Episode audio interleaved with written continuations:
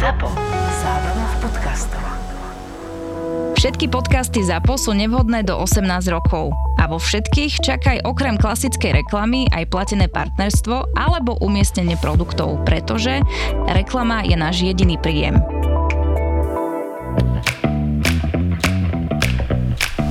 Korporátne vzťahy SRO 152.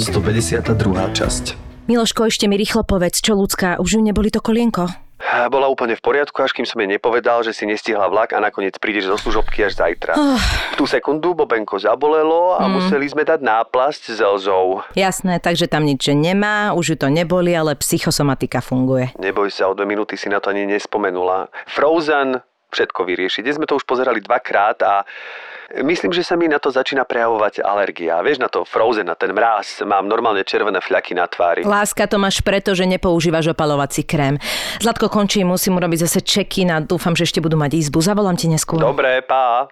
Hello, how can I help you? A, a, a, dobrý deň. A hovoríte slovensky, nie? Veď sme v Košiciach. Samozrejme, snažíme sa byť medzinárodní a väčšinou ubytovávame zahraničných hostí, takže ako vám pomôžem? Uh, prosím vás, uh, ja som ráno urobila check-out, lebo som uh, už dnes mala odísť vlakom, ale meeting sa nám výrazne predlžil, proste som to nestihla, takže musím ísť vlakom zajtra a chcela by som ešte jednu noc teda prespať u vás v hoteli. Uh, riešila som to už s firmou a pravdepodobne niekto volal a bukol mi izbu. Mala som číslo 512 predtým. Pani, keď ste sa ráno odhlásili, tak tá izba už na vás nečaká. E, Jasné, jasné, mne je jedno, akú bude mať izbu, teda len hovorím, že som tam už bola a pôvodne som mala zaplatenú ešte jednu noc, no proste komplikované.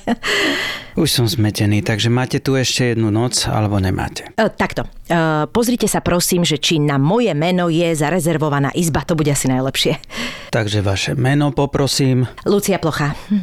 Plocha. No ale plocha? Takže áno, máte tu rezervovanú jednu noc na vaše meno a je to izba 507. Ježiši, to je nad terasou? No presne tak. A, e, prosím vás, a nedá sa, uh, nedá sa to vymeniť za izbu, ktorá bude na druhej strane hotela, lebo z tej terasy ide príšerný hluk. Mrzí ma to, ale jednotky už voľné nemáme. Ste si istí, prosím vás, nepozrite sa ešte raz? Pani, nevraveli ste, že vám je jedno, ktorú máte izbu? Lenže ja sa tam vôbec nevyspím. Počuli ste niekedy, aký strašný hluk ide z tej vašej terasy? Dáme na dnešnú noc kvôli vám zavieť terasu, či? To by sa dalo? No jasné. Samozrejme nie, to bol vtip. Takže beriete izbu 507? Uh, áno, ďakujem. Všetko, čo zaznie v Marakue, zostane v Marakue.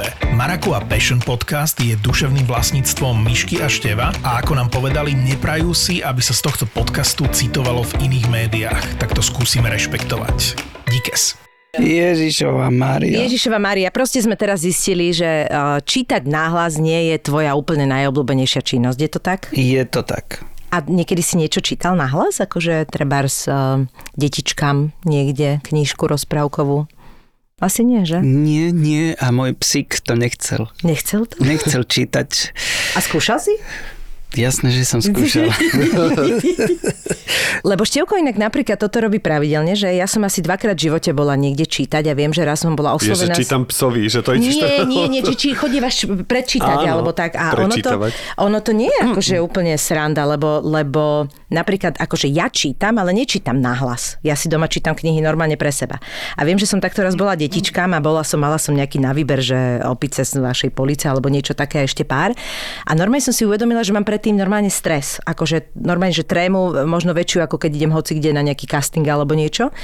Ale potom som akože sa tak uvoľnila a hovorím si, že oni nevedia, čo tam je a opäť párkrát som tam aj zaimprovizovala alebo niečo, ale je to taký nepríjemný stres, že, že či sa budem koktáť a predsa len akože urobiť im, oni očakávajú, že si herec, tak to vieš nejako aj zahrať trošku a jedno s druhým. A podľa mňa to celkom nie je úplne jednoduché.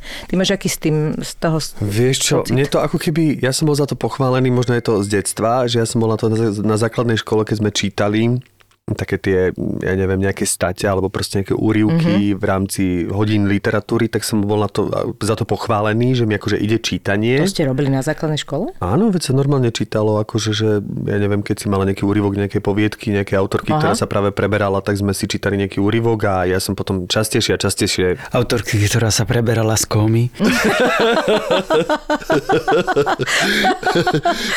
tak sme vlastne museli prečítať presne kvôli tej komej úryvok. No a potom ja som chodil aj na recitačné súťaže, takže sa to tak nejak bralo, že Števko prečíta a ja tak som si na to celkom zvykol. A, No ale musím ti povedať, že potom prax. po VŠMU som išiel do dubbingu, že som začal zasa e, dabovať a Mal som obrovské rezervy v rámci výslovnosti a v rámci takých ako keby veľmi veľa vecí mi tam unikalo a, dokonca niektoré spoluhlásky neboli ani vyslovené, Tak čo som ja mal pocit, že ich rozdiel. vyslovujem, ale proste naozaj mi potom pustili, že naozaj tu nie sú, vypočuj si to, je, že ale im hovorí, ja, no nehovoríš, lebo nie sú nahraté. Musím vám povedať, že mne Zdenka do, dopriala taký zážitok, že som si vyskúšal dubbing. Oni hľadali nejaké nové typy, však oni hľadajú a tak ona mi to, to dopriala a bol to pre mňa obrovský zážitok. Poprvé, e, ja som absolútne nedisponovaný na také niečo. No prečo si to myslíš? Uh, čo ja viem, proste musíš, musíš mať asi odčítané. Ja som sa v detstve skôr venoval uh, športu ako literatúre a fakt, fakt mám problém čítať rýchlo. Hej? Mm. To poprvé. A po druhé, samozrejme, že prvýkrát si, si predstav, že, že vy ako herci ste prvýkrát dubbingu, neviem, či si spomínate na No, to, že jasné. aké to bolo, to, to je Hrozné. proste veľa, veľa vnemov a musíš riešiť e, naraz veľa vecí. No prosto vypotil som asi liter potu, mal som tam asi dve vety, no Zdenka mala strašnú srandu z toho, pochopiteľne, ale v zápäti išla ona a jak to dávala na prvú, tak ja som akože Ona je skvelá, zíral, ona je zíral skvelá. som. No pre mňa to je ako, že ja to stále hovorím a veľmi často v tomto podcaste, že ja obdivujem dubbingových hercov veľmi, lebo pre, mňa- pre mňa to je ako, že presne, ak si povedal, že je to veľa vecí dokopy a jasné, že sa to tý, tou praxou sa ti to tak spojí a už to až také nie je, ale že podľa mňa aj toto predčítanie je iné ako dubbing, proste to je... Je, je, ale to som chcel povedať, že ja som potom, mi na škole poradili a ja som čítaval asi stále si ešte čítavam nahlas, ale no že 3 roky v kúse som 15 minút denne čítal nahlas. Mm. Že som si vyslovene a...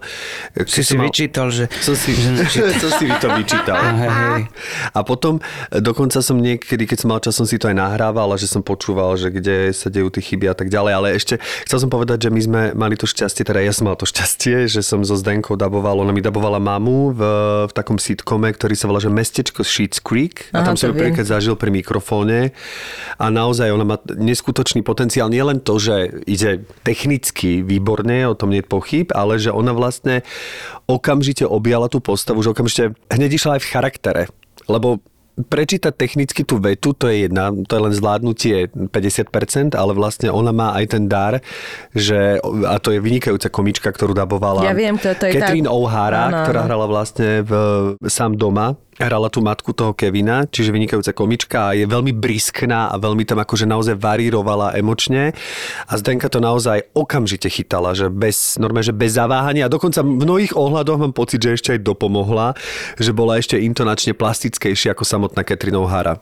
Veď to je to, že ty musíš sledovať obraz, sledovať text, teraz hovoriť to technicky a do toho ešte robiť charakter. Akože tam je fakt ako kopec vecí, vieš, takže... A keď je to ešte sitcom, prepáč, že tak je to totálne briskné, že to naozaj je o Áno. tom, že to musí byť, má to, má to ľahkosť, že to nie je dramatické, že ešte za ten plač, za beh sa dá strašne veľa vecí skryť, ale keď je to naozaj, že máš švitoriť a proste má to byť mm-hmm. konverzačné a popri tom ľahkosť a toto má úplne ona 100%, 150% zvládnuté. Akože ju to bavilo. Bola kedy, uh, že to bolo vzrušujúce práve, že bola v tom napätí a že to bolo také, také ako v nasadení. Tak ale všetko má svoje hranice. Aj ty si bol prvý a posledný krát, hej teda? Ja som to dal proste takým spôsobom, že ja som tam pozeral tie sekundy, pozrel som si na papírku, že kedy to sa má povedať, tak zhruba som sledoval tie číselka, že zhruba vtedy, takže že by som odčítaval charakter alebo triafal sa do nejakých pier, tak to fakt nie. To, Akože na to, ne, to na už- to, ne, to to, už som ich, ale otal to my potal. profici nerobíme. No ale teda dovolte nám privítať nášho dnešného hostia z 152. časti. Bráňo Kostka nás eh, Vítaj, poctil, radi. poctil návštevou. Ďakujeme ti, že si Čaute, prišiel. Veľmi sa čaute. tešíme. Myši, takže oficiálne už mám dosť toho, že mi všetci hovoria, že aké má veľké brucho, takže prišlo k najhoršiemu, som, som proste na diete. Obmedzujem nielen strávu, ale obmedzil som jednoducho aj alkohol, aj víno, ale aby som to nejako vydržal v týchto horúčavách, ktoré momentálne nastali, tak si fičím na Zlatý bažant Radler 0,0. Takže Zlatý bažant a Radlery a už aj vieš o nových príchutiach, hej? Hm, Tak samozrejme. Inak poprvé, dôležité je povedať, že Radler je bez pridaného cukru. Áno, bez kvapky alkoholu, tak o tom sa nemusíme To sa rozprávať. nemusíme baviť, proste 0,0. Normálne, že 0,0. No a tie novinky, tak to je mango Áno. a melón. Čiže MM, to som vlastne ja. Vieš o tom? Áno, mm. Miša Majerníková. Áno. Aká Marilyn Monroe. Každopádne e, veľmi ti držím palce, lebo nemyslím si, že ti to dlho vydrží, ale idú naozaj teplé dni a čo je dokonalejšie osvieženie počas teplých dní ako jeden dobrý zlatý bažant, ako jeden radler od nich.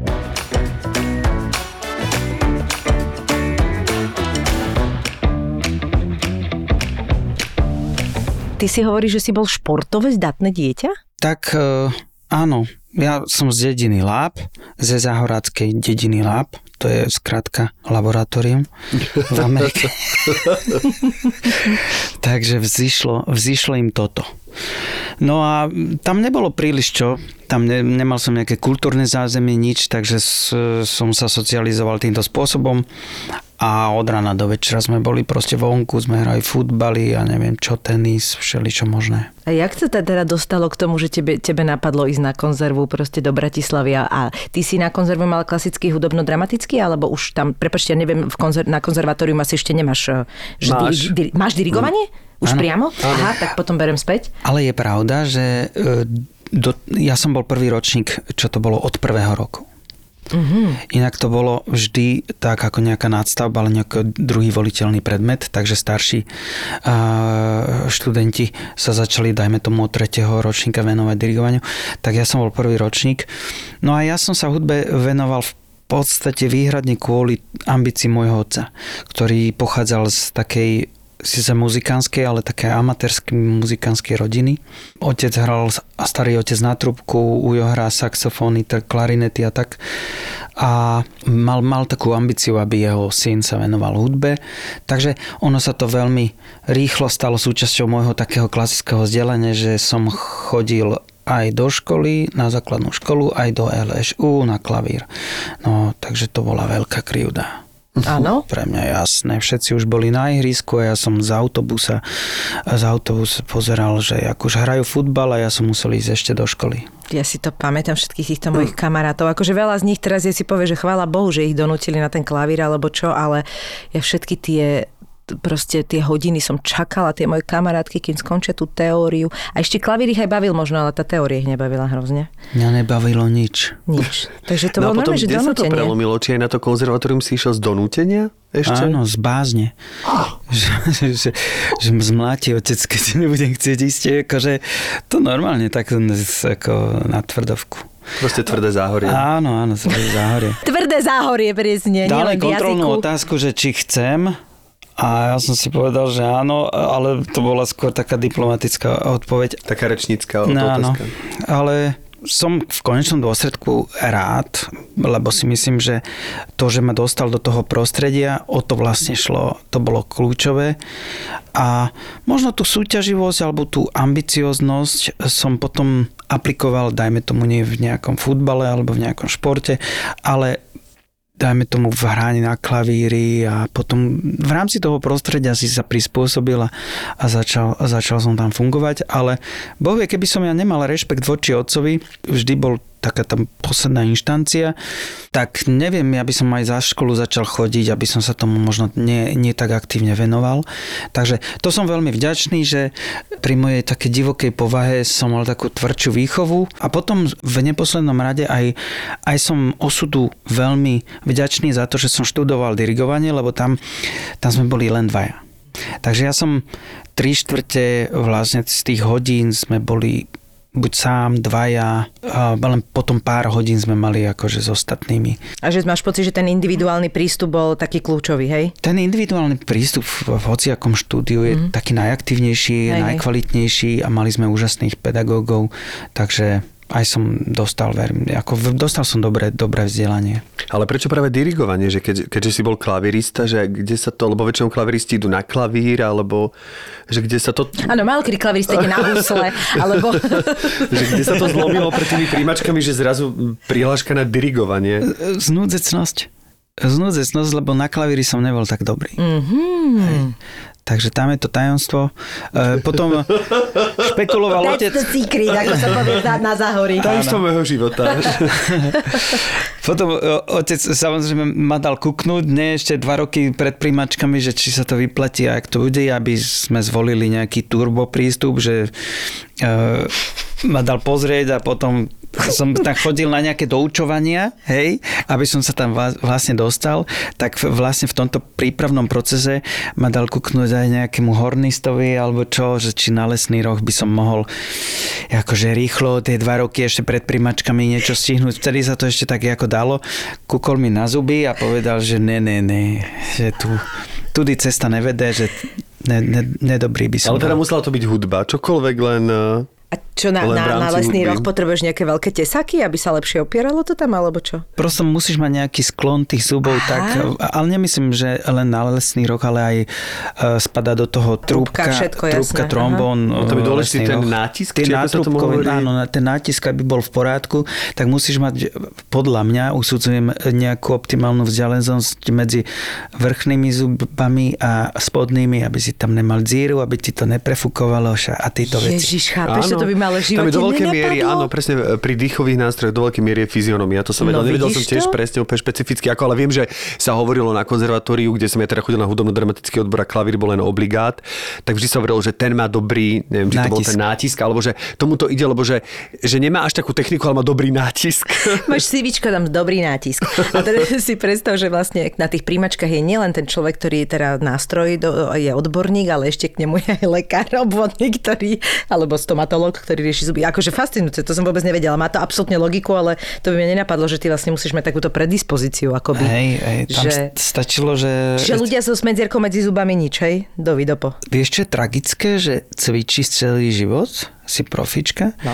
a teraz hráš v Európskom orchestri, dotiahneš to ďaleko, alebo si solistka, obetuješ tomu celý život, ale niekto zatvára dvere na vlaku a buchne ti do, do pusy, odlomí ti zub a tvoja kariéra je Tak ale môžu sa ti zlomiť aj prsty na, vieš, klaviristovi takýto. to, je, to je, na to som vždy No. myslel, že to keď bolo, keď sme vlastne chodívali ešte do tých krčiem v rámci, v rámci štúdia, tak viem, že klaveristi boli najviac takí, že nie, nie, nie, len prosím ťa, nedotýkaj, sa, Mhm. že vlastne mnohí tí nástrojári sa báli, že, že stačí jeden zlomený prst a oni sú proste na pol roka Však preč. oni nechodia ani lyžovať, ani nič.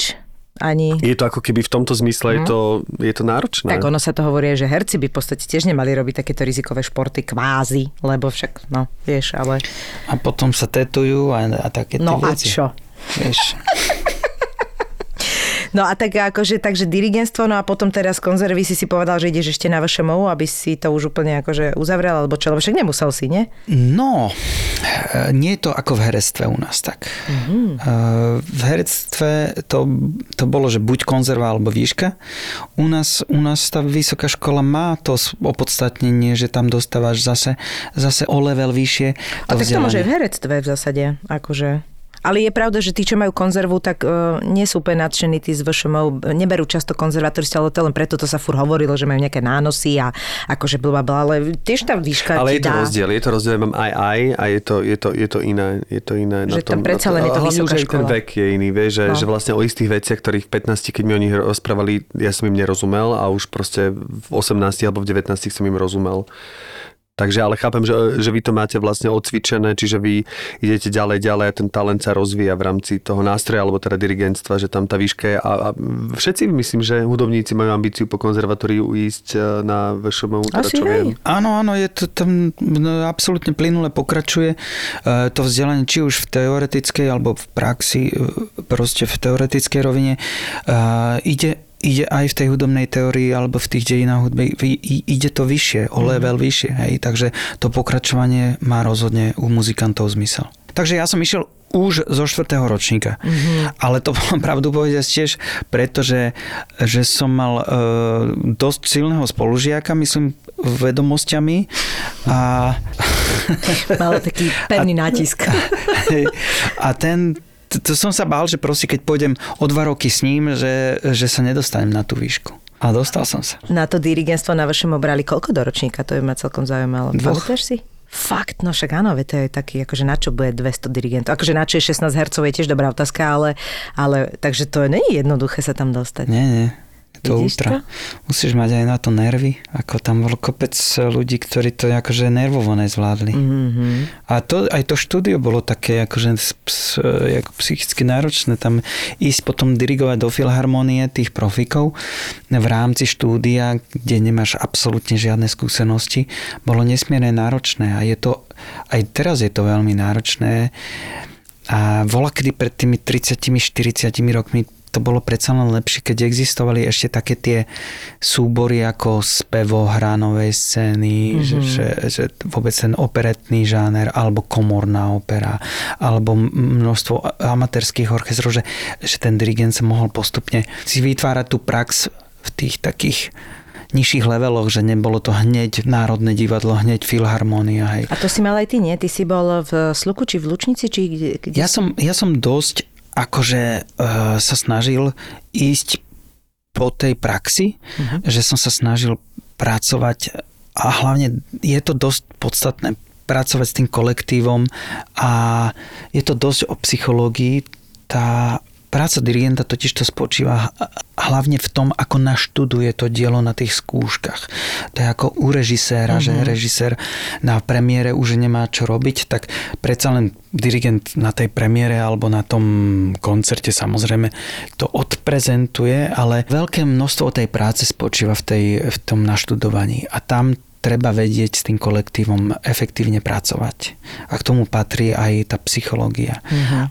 Tak preto som sa snažil veľa robiť, veľa mať tú prax a e, veľa možností v tej dobe bolo v spevackých zboroch amatérských, takže tam som sa dostával vlastne k vokálu. Hej, by sa dalo povedať. Aj tým, že som vlastne počas konzervatória chodil do toho zboru speváckého, čo bolo úžasné, tak tam bol nejaký ten zrod môjho smerovania profesionálneho.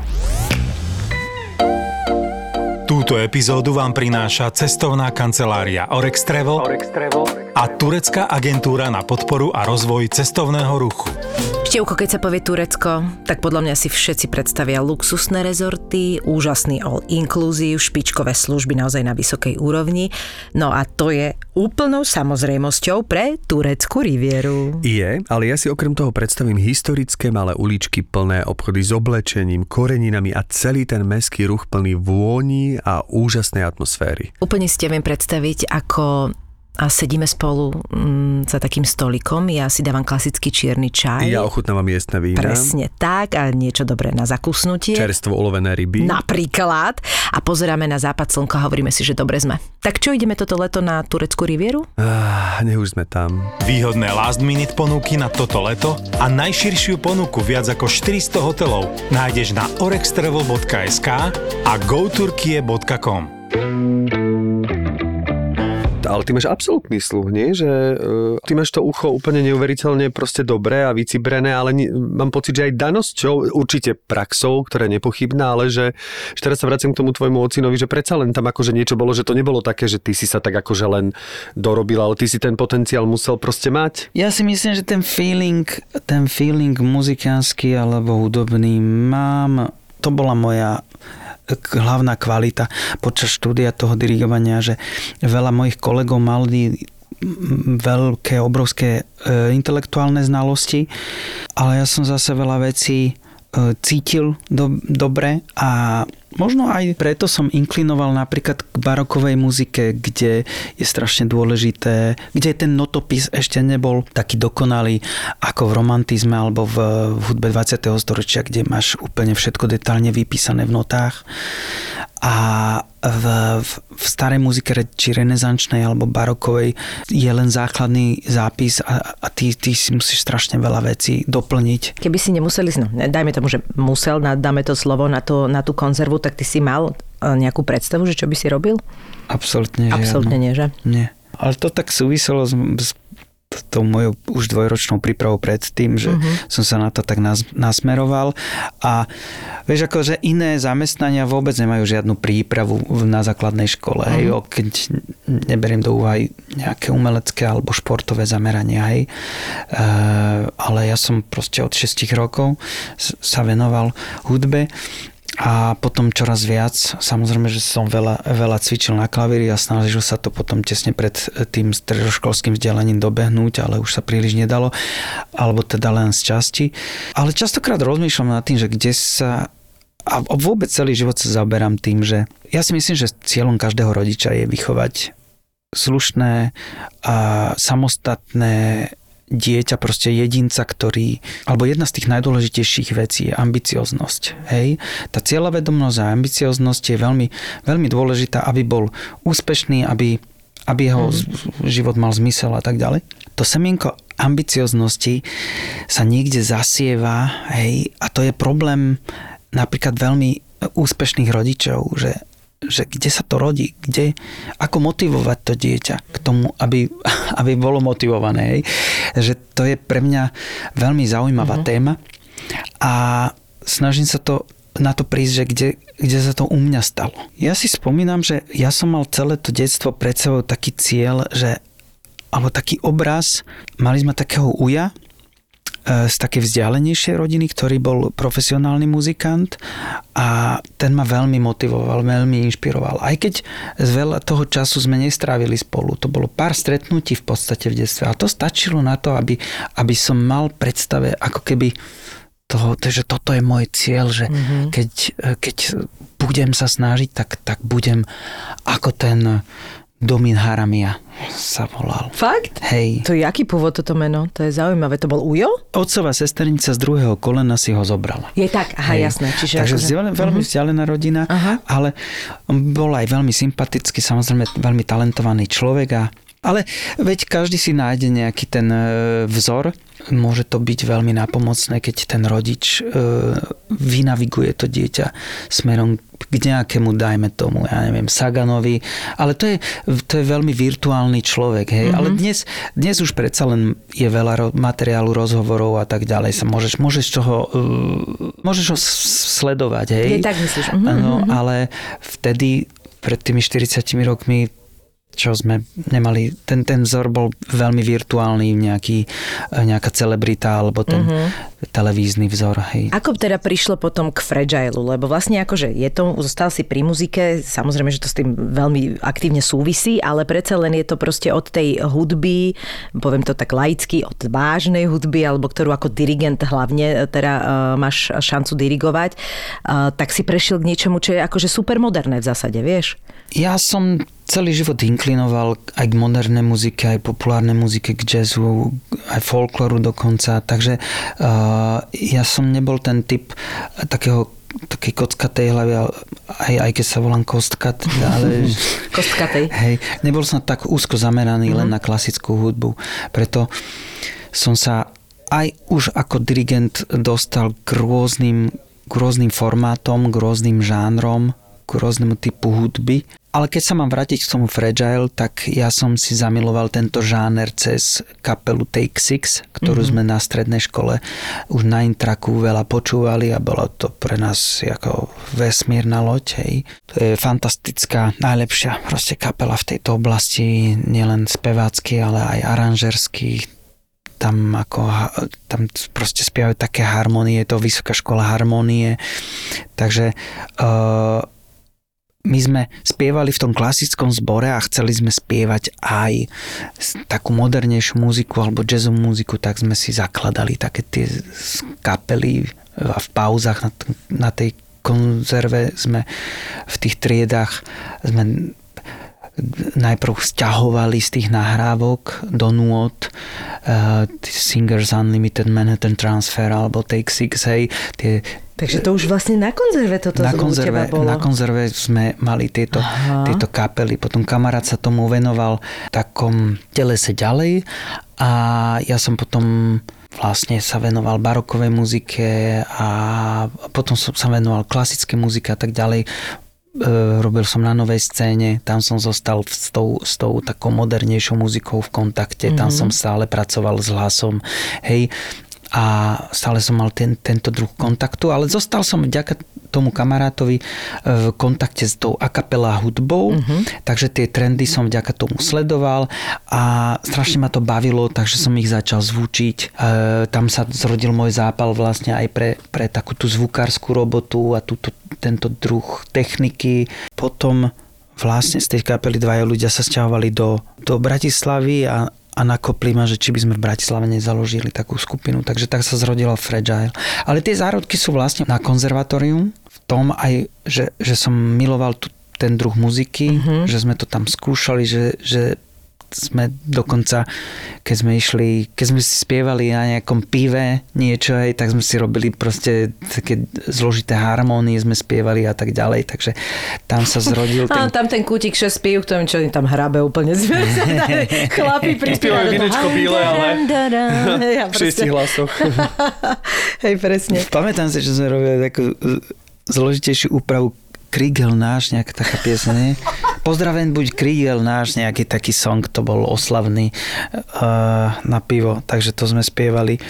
A potom som ešte, uh, dirigoval som spevácky zbor techniku, kde, kde popri tej klasickej hudbe som pár skladieb sme robievali takéto modernejšie, takže stále som s tým bol v kontakte. No a potom som si položil jedného pekného dňa, keď, keď ma oslovili títo dvaja kolegovia vlastne, že veď toto, na to by som mal určite akože predpoklady, tak som mu tomu dal šancu a vlastne som si uvedomil, že som si splnil minimálne také štyri teraz odhadujem také štyri sny, dúfam, že vymenujem štyri. Naraz? Hej, že som zároveň som vo Fragile dirigent, ergo kapelník, zároveň som interpret, že mám to hľadisko pred sebou, čo ako dirigent som mal vždy za chrbtom. To je pravda, že vystupuješ. Bol som pro, proste členom modernej kapely, čo som tiež chcel. Hej, ja som mal rád okrem tej klasickej muziky aj proste rád by som hral v, dajme tomu klávesi v takej muzike ako ja neviem, Coldplay alebo mm-hmm, niečo také. Mm-hmm. To, to, to bol vždy môj sen, ale ale proste toto sa nepodarilo, ale nevadí. Aspoň robím takú, taký tento typ muziky. Uh... A zároveň to aranžovanie, nie? Však a to zároveň je brutálne. Tá, tá, tá určitá skladateľská činnosť, že to aranžovanie je zastúpené v tom. A zároveň počas konzervy ako dirigenti sme chodili na bicie a to bol tiež môj veľký koníček, že hrať na bicie. A, takže keby som sa druhýkrát, druhýkrát narodil, tak by som chcel byť bicista. Mm-hmm. Hej. Takže to som si splnil vlastne vo Fragile všetko toto. Koľko vlastne Fragile už fičí? Však to už je teda pekných pár uh, rokov. Hej, no budúci rok to bude 20 rokov. To je neuveriteľné. Wow. No. A je to akože taký unikát, musíš povedať. Tak je to, je... absolútny unikát, čak vlastne na Slovensku tých kapiel nie je a tak Fragile je bez pochyby najvýraznejšia z tých všetkých kapiel a kapela, ktoré, teda, ktoré tu pôsobia dá sa povedať akapela kapela, či ak sa... akapela zo skupení, alebo ako sa to... Áno, áno, áno. Keď, keď e, povieš akapela kapela, hej, tak to je korektnejšie ako, ako keď niektorí moderátori povedia a teraz nám Skupina. zaspieva akapela, hej, lebo si myslia, že, ja. že kapela vlastne je v tom v tom názve. Áno, v tom označení viem, už to znamená, je to kapela, hej. ale niektorí netušia, ako sa to píše, že na internete je 50-50, proste je veľa nesprávne napísaných variácií tohto slova, lebo je to s dvomi P a ano. s dvomi L. Mm-hmm. A to aj zvlášť. Áno. A to, sa to s pomočkou niekedy píše, nie? Nepíše aj to, to je nesprávne. Aj to je nesprávne. je to, no, Takým to apostrofom je to nesprávne. Ale znamená to, to je podstatné, že to znamená v taliančine ako v kaplnke. Uh-huh. Nie ako kapela, lebo vtedy je to korektné. Kapela znamená po taliansky a kapela s, s dvomi L ale s jedným P. Áno. Hej, to je tá druhá nesprávna variácia, Rozumiem. ktorá je veľmi, veľmi častá. Čiže s dvomi P a s dvomi L je vlastne kaplnka taliansky. Áno, ako v Aha. kaplnke. Lebo v Aha. stredoveku sa nemohli používať v kaplnke hudobné nástroje, preto sa tam len spievalo. A takže aj neskôr sa to u, u, vlastne usadilo ako terminus technicus, že keď chceli uh, naznačiť, že sa jedná o hudbu bez hudobných nástrojov, tak povedali ako v kaplnke. Že budeme to spievať ako v kaplnke. Takže 20 rokov proste funguje, funguje Fragile, to je neuveriteľné. Stále niečo nové objavuješ pri tom? Alebo, alebo proste e, je to iba o tom, že tá motivácia je náročnejší a náročnejší aranžman? Lebo v podstate ako vymieňajú sa ľudia, veď to je prirodzené, jasné, e, stále stále máte väčší repertoár, ale že ako keby máš tam niečo, čo ťa stále tak akože nedopredu, že je tam niečo, čo sa učíš? To určite, to určite. Samotný ten žáner je Uh, myslím si, že aj lajci si uvedomujú, že je to umenie, od slova umieti, že to nie je žáner, že si zmyslíš, že, cez víkend dáš niečo dokopy, dajme to chlapci v G-dur, raz, dva, tri, štyri Garáži. a ideme, že predsa len je to náročný žáner, nie len na to, že niečo s ním zainterpretovať vyžaduje aj tú prípravu, by som povedal, aranžerskú, že musíš to presne zaranžovať, rozpísať do nôd, každému určiť presný part. A nielen preto je to náročnejšie, ale aj, že vlastne než to naštuduješ potom, je ďalší vlastne level, hej, a potom musíš to naštudovávať s ľuďmi, ktorí majú preto predpoklady alebo majú skúsenosti s tým ansamblovým spevom, že vedia si ten hlas laicky povedané udržať, nesklznú do iného, mm-hmm. hej, takže sú schopní vlastne v tom týme uhrať si tú rolu a držať si tú líniu a takých ľudí, ktorí vedia aj solisticky zafungovať a aj takto tímovo je veľmi málo aj medzi spevákmi, aj medzi, medzi muzikantami. Nehovorím, že je to nejaká nadprirodzená vlastnosť, hej, že to len pár ľudí dokáže. Prosto musí ťa aj osud priviesť k tomu, aby si získavala skúsenosti aj v tejto oblasti, ako keby. No ale máš tam aj ľudí, ktorí vlastne pôsobili ako speváci single a vlastne teraz sa asi naučili tú tímovú rolu, však Martin Mádej, Lina Majer s vami začala občas spievať, čiže to sú všetko solisti, ktorí sa naučili, uh, tak dajme tomu, že Sonička, aj Hela, aj všetci boli akože spievali, ale nikdy nespievali ako soloví speváci na podiu, vieš, a tak evidentne sa to dá naučiť, že vedia byť tímoví, nie? Ale keď ideš do histórie tých ľudí, tak vždy tam mali nejakú... Zbor, alebo tak? Buď zbor a buď spievali, dajme tomu, jak Sonička v, v sextete pri Big Bande konzervatória mala Ok. tú skúsenosť. Aj potom v Radošínskom naivnom divadle Danka Tomišova, že tam si zaspievka aj lítie minimálne dvojhlasy, hej, a keď nie viac. Alebo aj tí solisti si, dajme tomu, robia muziku, kde si spievali tie svoje vokály, si naspievajú v tom štúdiu. A plus napríklad Janka Golis, ktorá vyslovene chodila eh, v Amerike eh, v rámci strednej školy na asi tri alebo štyri spevácké zbory hej, a do dvoch kapelových skupín, takže bohaté skúsenosti. Mm-hmm. Takže každý mal to šťastie s tým prísť do, do styku nejako. Tak v prvom rade to vyžaduje teda okrem spevackých schopností, pre mňa je to totálne, že škola jedného brutálneho ucha a jedného počutia. Ja som, my sme mali v rámci konzervy ansamblový spev, musím povedať, že ak mi niečo v živote nešlo, je to ansamblový spev, že ja som bol presne ten, čo si v živote nedokázal udržať ten hlas, že ako náhle som sa započúval, že niekto toto, tak ja som úplne ma to odviedlo, pozornosť, čiže tá koncentrácia, vôbec to ucho, že dokáže stále sa rozpoznať, že musí počuť človek seba, teda aspoň ja to tak zvonka pozorujem, ale zároveň musí cítiť aj ten celok. Že to, to, to prepínanie týchto dvoch sústredení musí byť proste neustále a to je proste brutálne. To je podľa mňa tiež ešte na taký, akože ja to považujem za nadtalent, že, že to naozaj, mnohí speváci sú výborní, solistickí speváci, ale už keď príde na dvojhlasy, trojhlasy, tak proste nevedia sa v tom nájsť, napriek tomu, že majú pekný hlas, pekný rozsah a tak ďalej, že toto je niečo ešte pre mňa akoby Ale ne, ja si myslím, nadstavba. je to o dávkovaní, je to o rozložení tej pozornosti. Mm-hmm. Vieš, že e, poprvé rýchlom striedaní hej, tej pozornosti, že v tom, tú rýchlosť musíš mať nejakú predpoklad, hej, že musí, musíš mať rýchlu hlavu, a, ale potom aj musíš mať tú prax, rozložiť si koľko percent tam, koľko percent tam, ako keby, hej. A na to musíš prísť a na to sa musíš nastaviť a v tom musíš získavať postupne prax. Ale je to porovnateľné ako napríklad s tým dubbingom, vieš? Teraz mi to napadlo, keď si to tak vlastne opisoval, no tak áno, tak tiež je to vlastne koordinácia viacerých vnímaní alebo viacerých zmyslových vnímaní na nejakých úrovniach, akože asi hej, no len... Niekto môže mať talent, dajme tomu, dosiahnuť v tom taký, takýto level, niekto o niečo nižší, niek- ale pri rovnakom tréningu, dajme tomu, nie každý dosiahne ten istý level, povedzme, niekto dostane, nazvem to 100 bodov, niekto 90, niekto 85, ale stáva sa žiaľ to, že niekto nemá e, to šťastie toho osudu, že štartuješ, dajme tomu, s režisérom, ktorý má čas sa ti venovať v tom dubbingu, e, v prevádzke, kde sa ti za- zavenuje na začiatku, že, podstatné. že, že ti vyberie správne role na to, aby si sa rozbehol.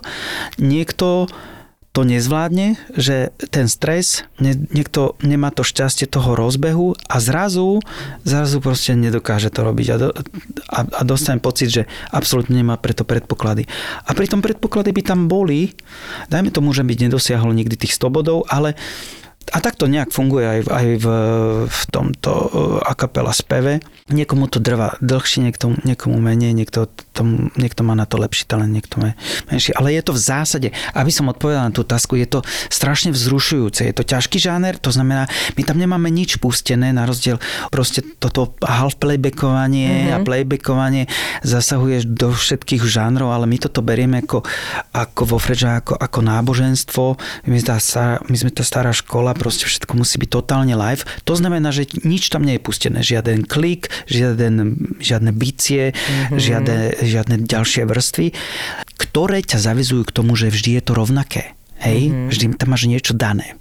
U nás nie je dané nič, tým pádom vždy tá skladba, keď ju e, interpretujeme 2000 krát, vždy je iná. To je halus. A tým je to zrušujúce a tým je to nemôžeš ísť na neutrál, že uh-huh. vyhodíš neutrál a vezeš sa. Proste je to tak, že musíš byť vždy koncentrovaný, vždy sa môže niečo stať. A stáva sa aj tebe, že povedzme pod vplyvom nejakej nálady, teraz neviem, alebo pod vplyvom niečoho, že trošku povedzme ten rytmus v rámci toho, že každé to vystúpenie nie je úplne opakovateľné, že každé vlastne, že niekde sa to pridá proste to tempo, niekde sa naopak uberie. Stáva sa ti, že niekedy proste, že aj týmto smerom sa to, že niekedy sa to zmení na nejakom rytme alebo na nejakom... Na nejakom... Jednoznačne. Jednoznačne. Keď si vo vyššom napätí, vo vyššej tepovej hladine si, tak vnímaš tie tempa, že ich interpretuješ rýchlejšie. Tie skladby sú rýchlejšie zrazu. Alebo si s tým pomalším tempom máš pocit nespokojnosti, že, že je to príliš nemá to drive, nemá to akože furt máš ten nepokoj, dajme tomu v sebe a furt to tlačíš rýchlejšie a rýchlejšie, hej, že to tlačíš do tých rýchlejších temp. Ale to je, to je život, proste to je živá hudba, to tak má byť. Samozrejme, niekedy sme z nahrávky ako prekvapení, že fúha, toto som trošku prepalil a tak ďalej. Ale sa te, veľmi teším, že vo Fragile máme to, tú empatiu, to pochopenie, že, že sa z toho nestriela, že si to nevyčítame, že, že každý spontánne si užívame tú živosť toho, že dnes to je tak, zajtra to je trošku inak. Ako ty riešiš, eh, keď napríklad niekto v rámci eh, toho ansamblu proste trošku odbehne. Či už intonačne alebo rytmicky, že či máte aj nejaké dohodnuté priamo očné kontakty na pódiu alebo, ho, alebo máš nejaké... Tak napríklad v divadle Juraj Ľubimov je známy tým, že keď herec odbehol smerom, ktorý on nechcel, tak mu svietil baterkou do tváre z hľadiska, že či... Tak to sa asi nedá úplne, keď si s nimi na ale že či... Že vlastne niekedy aj oni pod vplyvom nejakej nálady, že naozaj, alebo koncentrácie sa môže stať, že trošku vybočia a ty tým, že si nie len proste interpret, ale aj kapelník, dva v jednom rovno priamo tam, že či vieš ich nejak akože ukočírovať alebo vlastne dirigentsky nejak e, upraviť, či už intonačne alebo rytmicky. Rozhodne. Ja mám e, veľmi dobrú polohu v tom, že robím bície, to znamená určujem tempo hej, tej skladby a, a tú, to dýchanie tej skladby, ale zároveň mám aj možnosť venovať časť pozornosti na to, že čo sa práve deje. Proste stále to analizujem, čo je samozrejme aj trošku prekliatie. Hej. Lebo potom, potom pochopiteľne, že komunikujem tie veci pohľadom väčšinou alebo gestom. Máme určité gesta dohodnuté, že, že to, čo znamená, niekedy sa snažím nasmerovávať tú pozornosť. My máme ten žáner postavený tak, že sa snažíme aj zabaviť tých ľudí, takže je tam no. veľa interakcie a veľa e, veľa sa venujeme tým ľuďom, snažíme sa to pre nich urobiť aj zábavné a, a komunikujúce.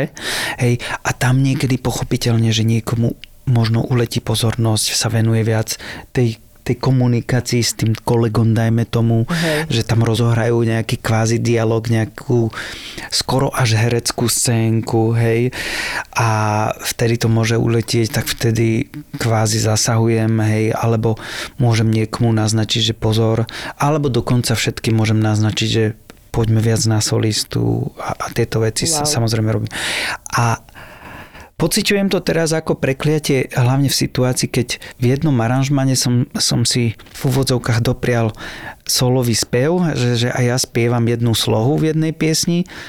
No a ja to, ja, ja trpím, lebo ja mám problém s textom, zapamätať si ho a hlavne, už keď ho aj viem, tak ma vyhodí hocičo, hocičo. Ja, ja proste nejaký tón tam niekto dá trošičku mimo, ja okamžite sa zameriam na to a vyhodí ma to z toho. Vieš, že Rozumiem. ja sám tú mhm. pozornosť zrazu vidím, že akože som ako interpret 20 rokov v tom súbore, ale keď sa ocitnem v inej polohe trošku, Aha. v inej roli, tak zrazu tam tá si vyžaduje iné dávkovanie pozornosti, o čom sme už teraz hovorili. Áno a zrazu to neviem úplne tak. Ako musím sa na to sústrediť, musím si dať pozor, že teraz musím e, tam tam nasmerovať pozornosť. To je halus. Hej, hej. A vieš, čo mňa ešte, Branko, vždy strašne zaujímalo, že kde vy chodíte pri tom aranžovaní, kde teda ty, ak to teda robíte spoločne, alebo hlavne ty, na tie citoslovce, lebo tie sú zásadné. Vieš, že to je taká zvláštna vec. To je napríklad niečo mhm. výnimočné, čo je v rámci akapely.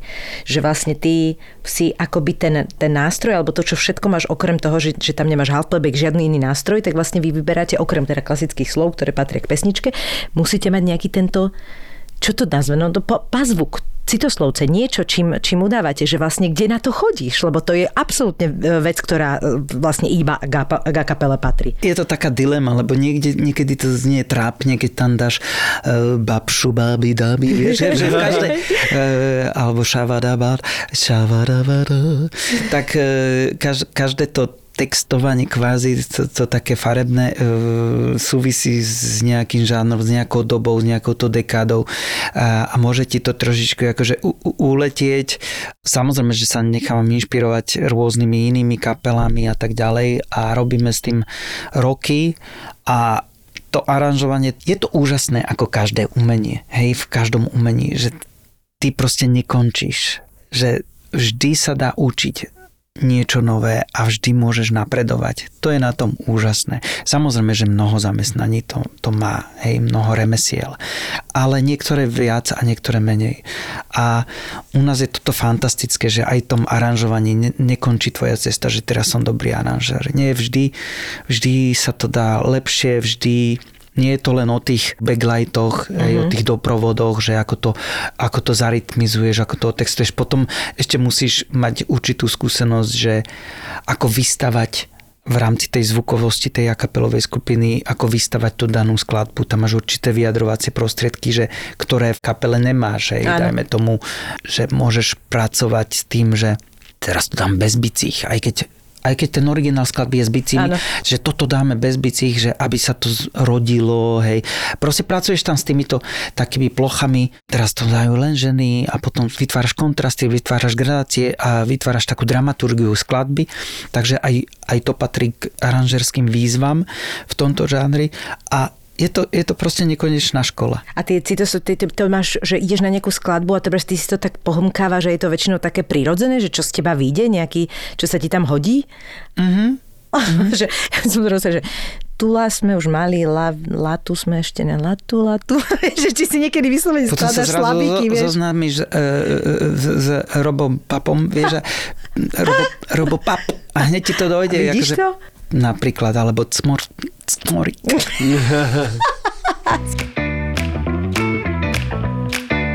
Máš ešte ty e, v podstate ako kapelník nejaký nesplnený sen, lebo vy ste e, jednak e, aj do moderného repertoáru aj jazzového načerli, jednak ste už išli aj Queen, aj tieto také tie naozaj po takých tých slávnych uh, veľkých veciach, že či ešte máš nejaký v tomto zmysle nejaký nesplnený sen, ja neviem, Whitney Houston, alebo neviem, ktoré veci by sa dali a kapela prerobiť, alebo nejaká kapela konkrétna?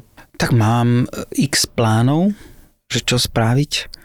Taký dlhodobý plán, že v tým, že nielen ja, ale veľa, veľa ľudí z našej kapely má rado proste ten, tú, tú tradičnú slovenskú ľudovú pieseň ako úprimne a rešpektujeme to bohatstvo to, toho, to, nazvem to pateticky, nášho národného nejakého dedičstva, tak e, chceli by sme sa tomuto povenovať, čiastočne to robíme a postupne aranžujeme viacej a viacej slovenských e, piesní, ale chceme to proste, chceme to robiť veľmi pekne a chcel by som niekedy spraviť z toho akože veľmi taký vážny, ale závažný program, ale niekedy sa tak hovorí v biznise, že mysli vo veľkom. Ja mám trošičku tomto handicap možno, že nie som taký megaloman a ja zase myslím ako keby v malom v tom zmysle, že ja si myslím, že každé to, naše vystúpenie aj, aj pre 100 ľudí len niekde na terase je pre nás konkurs a malo by to byť proste tam, tam si profik. Ty si profik nielen podľa výšky honoráru alebo bolo podľa množstva, podľa sledovanosti alebo množstva divákov. Hej, ty si profik, ty musíš byť profik v každej jednej situácii. Proste buď si profik alebo nie si. Ja sa na toto zameriavam, aby, aby ten náš štandard bol čo najvyšší, aby tie mechanizmy v rámci kapely boli čo najprofesionálnejšie, aby tie odchýlky, ktoré prináša život, či sme nekoncentrovaní, alebo indisponovaní, alebo rozjašení, tak jednoducho tie odchýlky musia byť čo najmenšie. Presne ak hovorí, že kdekoľvek idete, či ste počas korony vystupovali na sídlisku, alebo proste kdekoľvek idete a je tam malé množstvo obecenstva, alebo čo, tak vy proste máte ten štandard, po ktorý nejdete. A to je akože podľa mňa, to je úplne, že sa mi to páči, to je proste podľa mňa tak, tak to, to má byť ten prístup k tomu a je to úplne úžasné. Navyše si myslím, že je to priliehavé k veľkosti nášho trhu keď mám byť už taký akože racionálnejší, to tiež, to tiež, samozrejme. my musíme myslieť v týchto, v týchto kontextoch. Aj tento žáner proste je predurčený na tú blízkosť mm-hmm. s, tým, s tým divákom, tak si myslím, že je to aj, aj správne. No a teda tak akože úplne nakoniec by som teda chcela vedieť, že ako, ako ty relaxuješ, aké máš ty tvoje vášne a hobby pomimo Fredža, lebo tak je to evidentné, že to je tvoja ako najväčšia vášeň. Áno. Ja som si tak teraz práve včera posťažoval, že že také úplne vypnutie málo kedy zažívam, respektíve nie je, nie je mi úplne dopriaté. Je to preto, že každý čas, ktorý nevenujem kapele, je vlastne časom, ktorý, ktorý tej kapele nedám, respektíve okrádam tú kapelu o ten čas. Hej. Takže ja keď sa nevenujem kapele, dajme tomu aranžersky len napríklad, alebo manažersky, tak proste tam bude vždy chýbať. To máš ako vo vzťahu k dieťaťu. Hej, keď, keď s ním nie si, tak už sa to nikdy nevráti a je ten čas strašne dôležitý. Ale ty musíš mysleť aj na seba, aby si potom tej kapele vedel dať to maximum. Možno sa musíš Áno. na to tak pozerať, vieš. Áno, Keď ale... nebudeš zrelaxovaný a nebudeš mať nejakú hodnotu ešte z niečoho iného, čo ťa teší a baví, tak potom aj budeš mať možno pocit, že teraz evidentne ťa to naplňa tá kapela. Hej, ale že proste možno aj toto je také, lebo to sa hovorí aj o tých mamách, nie? Aj o rodičoch ako takých, že proste musíš mať dopriaté aj niekde inde, lebo proste potom no, si síce s tým dieťaťom, ale kvalita čo, nehovorím, toho... nehovorím o tom len, len tak, mm-hmm. akože fakt je to hĺbšie a vy, myslím si, že to súvisí aj so samotnou to profesiou a s tým, s tým, v čom som vyrastal, že proste keď si bola na tej strednej škole alebo vysokej škole na tom konzervatóriu, je to ako u športovca. Pokiaľ akože nemakáš, netrénuješ, necvičíš, tak si proste horší. Ideš dole vodou. Mm-hmm. A to je proste u nás už zažité a preto ja nemám úplne ten ten úplne, že relax pocit, že tak, Nevieš si to užiť, hej? hej Nevieš proste si to ja idem na dovolenku a ja si, áno, idem na dovolenku a chcem tam športovo relaxovať, aktívne relaxovať, chcem, ja zoberiem si bicykel a, na, a robím to a ma, som spokojný, jasné, jasné, že som spokojný, že áno, že urobil som niečo pre svoje telo, čo samozrejme vedie k tomu, že potom môžeš dať nejaký výkon, o čom hovoríš ty a snažím sa, aby ten relax bol aktívny. A som vtedy akože spokojný, ale v zásade je tam niekde v podvedomí výčitka. Ja ti úplne rozumiem, lebo ja to mám tiež, ja to mám tiež, ale učím sa to, aby som to práve nemala, ale, ale takže v podstate ten šport ti ostal, hej, akože ak relaxuješ, tak uh, ideš na bicykel, alebo, alebo čo ešte robíš, zabeháš, triatlon si spomínal nejaký. To Áno. už bolo dávno, alebo ani nie tak dávno? Ani nie, ale kedy som ešte mohol behať, tak 5 rokov dozadu, 4 roky dozadu som si vyskúšal dva triatlony, pozor, pozor dva, hej, takže... No, tak ďakujem pekne. Tak je to veď ako ale Zdenka, z- Zden, bolo to strašne smiešné a Zdenka to nejakej relácii spomenula, potom akože v, trošičku vy- vytvorila pocit, že som nejaký triatlonista, to v žiadnom, v žiadnom prípade, ale a, vieš, ako si dopraješ e, nejaký taký, ako, nejakú zmenu v živote, vieš, tak toto, toto bola pre mňa taká zaujímavá no. zmena, akože e, napríklad, keď kolegovia sú oslovení do nejakého Let's Dance, tak to je akože ja, ja som v takej relácii aj bol, hej, tak to je veľká vec. Ja sa im vôbec nečudujem, že to veľmi prežívajú a že ich to baví, lebo je to úžasné, že sa môžeš niečomu venovať pod dozorom v- úplných profíkov, perfektných akože majstrov Európy alebo majstrov republiky alebo nebodaj sveta, že ťa vedú a, a zrazu máš vytvorené podmienky sa niečomu akože profi venovať, Áno. ako keby, hej, rozbiehať nejakú kvázi na chvíľu síce, ale nejakú novú kariéru, takže to bolo pre mňa takto ako vzrušujúce, ne? zač- začneš si kupovať tie všetky veci, ne? a teraz dojdeš na tú súťaž a teraz to plánovanie, že čo teraz, čo, ako, tak presne vnímam aj napríklad Mufuzu, vieš, že mm-hmm. futbalový zázrak, že ideme si raz, ja v mojom prípade raz za rok zahrať futbal, ale už je to v tých dresoch, na tie veľké, veľké brány, vieš. Jasné, tak aj jasné. ten triatlon bol taký, že ty kokos, teraz tam som videl tie bicykle, ne, napríklad tých 150 bicyklov tam bolo a teraz Je to zážitok. tá dilema, že teraz jakú zvolím taktiku, teraz na, najprv ideš plávať, hej, do tej vody, hej, tak si povieš, že ty kokos, ja musím rýchle vbehnúť do tej vody, lebo ja určite najpomalšie budem plávať, ne, tak e, aby som mal nejaký Náskok. náskok, tak teraz som sa rozbehol a hneď som zastavil lebo všetci dúpali, jeli do tej vody po tých kameňoch, Jau. jak s kopitami a ja, že zrazu, jak som mal tú ambíciu, že vbehnem, tak zrazu som sa že jau, jau, jau, No, hej. no. Tak strašne že precitliveli som išiel ako posledný. A teraz ďalšia dilema, jak si nájdem bicykel, ne? To si musím zapamätať, ne? Jak to, kde to mám ten bicykel, aby potom nebolo trápne, že budem hľadať, stratím drahocenné sekundy, ne? Vyšiel som z vody, nebol problém. Bol iba sám. Áno.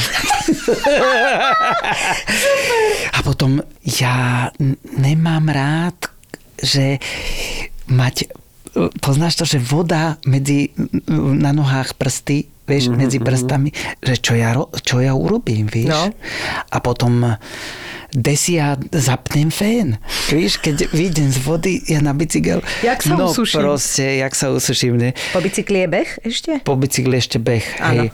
Ale ja som išiel na bicykel A teraz, teraz som si napríklad povedal ten prvý triatlon, že ja som už, už som vysal na ten bicykel hovorím si, tie rukavice si fakt dám na tom bicykli už, ne, však ušetrím sekundy. Teraz na tie mokré ruky tie rukavice. Ja som sa skoro zabil na tom bicykli, než som si tie rukavice dal. Vidíš, Úplne zle, nedobre. Potom za, skoro som zablúdil, lebo tí ľudia tam už, tí ukazovači, že kaďal máš ísť, už boli na pive medzi tým. Hej.